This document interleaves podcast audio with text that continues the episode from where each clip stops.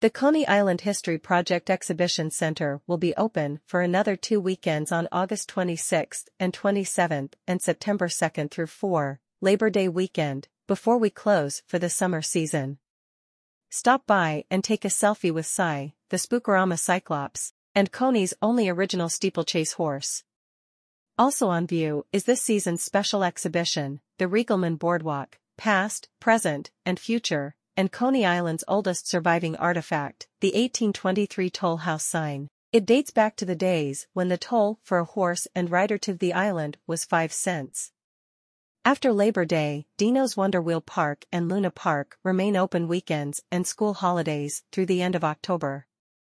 The History Project's outdoor exhibitions at Dino's, including history banners and panels outside the Astroland rocket, are on display in the lower park adjacent to the wheel during park hours.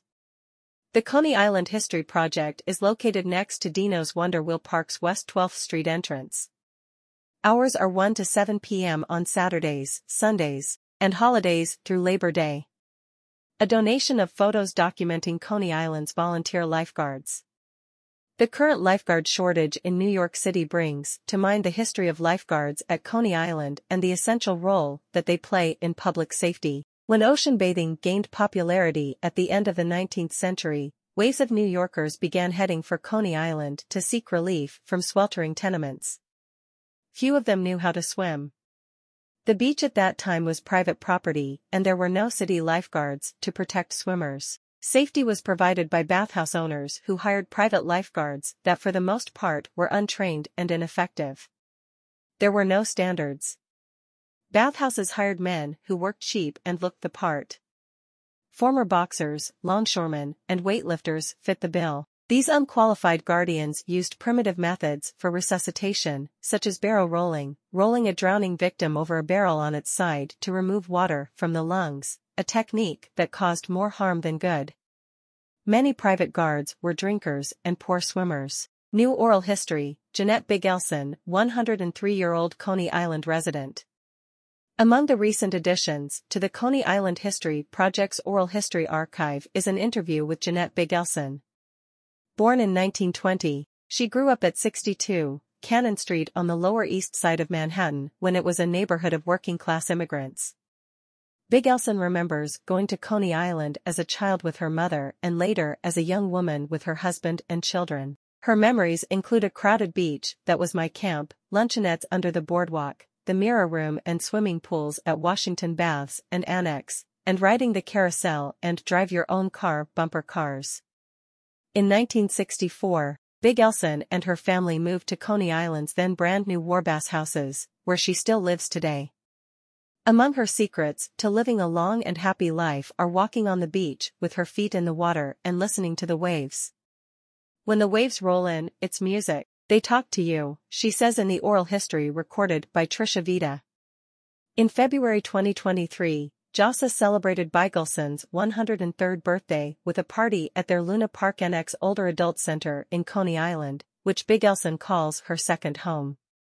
Please listen, share, and if you or someone you know would like to record a story via phone or Zoom, sign up here. We record oral histories in English, Chinese, Russian, Spanish and other languages with people who have lived or worked in Coney Island and adjacent neighborhoods or have a special connection to these places. Last word, Coney Island's first roller coaster.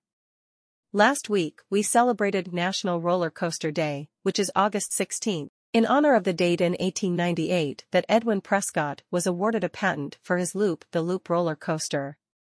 It debuted in Coney Island in 1901 at West 10th Street and Surf Avenue, where the Cyclone is now.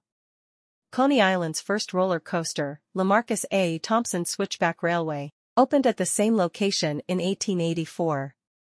Photographs of the switchback are extremely rare and most that are said to represent the coaster were usually taken at other locations such as Atlantic City. This video by Charles Denson of a photograph in the Coney Island History Project collection shows the entire length of the coaster, from the beach to Surf Avenue. More than a century later, Coney Island is still debuting new coasters backslash dash backslash Luna Park's Tony's Express and Dino's Wonder Wheel Park's Phoenix are the two newest backslash dash backslash and remains a magnet for coaster enthusiasts. On August 27, 190 attendees from 25 states, Washington, D.C., and Canada will converge in Coney Island for the 2023 ACE, American Coaster Enthusiasts, Preservation Conference.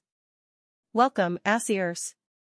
Founded in 2004 by Carol Hill Albert and Jerome Albert in honor of Dewey Albert, creator of Astroland Park, the Coney Island History Project is supported, in part, by the New York City Department of Cultural Affairs in partnership with the City Council, Humanities New York with funding from the National Endowment for the Humanities, the Museum Association of New York, many, in partnership with the New York State Council on the Arts, NYSCA, and our members and contributors.